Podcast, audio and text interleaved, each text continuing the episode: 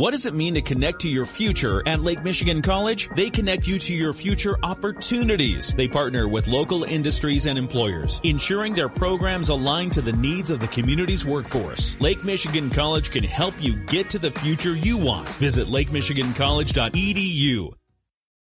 Paul Layendecker and the Friday edition of the Daily Buzz. The phrase doctors know best is apparently true when it comes to detecting various lung diseases from chest x rays, human radiologists still have the edge over artificial intelligence. A new study found that while AI might be good for helping docs read x rays, the real deal is more accurate. Stick with AI for a second. Scientists have created an AI program that they say can detect alien life the machine can tell the difference between living samples collected on other planets and moons and stuff that has never been alive. And once a living sample has been analyzed, the scientists can figure out if it's something we've seen here on Earth or something alien. Since the Barbie movie came out, sales of the dolls have spiked, and not just with little kids. Adults are buying emotional support Barbies to help them reconnect to their childhood or inspire them to be more of their authentic selves. The hashtag emotional support Barbie has more than 1.9 million views on TikTok from people hoping life in plastic is more fantastic. We'll turn the page in 60 seconds. The Daily Buzz. Friday Daily Buzz Part 2. There's a Brezna, Montenegro event called the Festival of Laziness.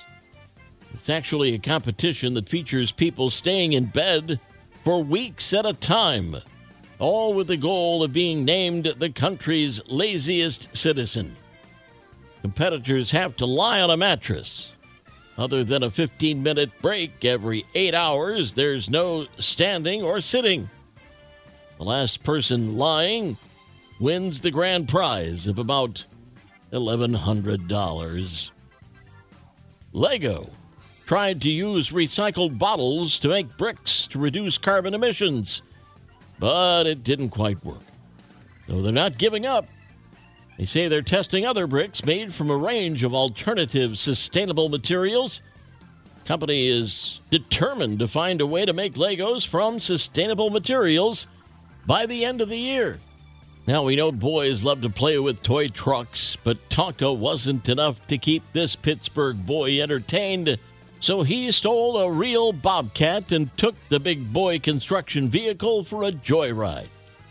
Police received reports of a stolen construction vehicle barreling down the street, damaging cars and property. Doorbell camera footage shows part of the Bobcat's rampage. Officers arrived on the scene and were shocked to find the driver was a 10 year old boy. He was wearing a hard hat and appeared to be enjoying himself. Investigators say the boy stole the heavy machinery from a nearby construction site. Luckily, nobody was hurt. Well, construction vehicles are left at sites all the time. Shouldn't be so easy to start up that a 10 year old could figure it out, right?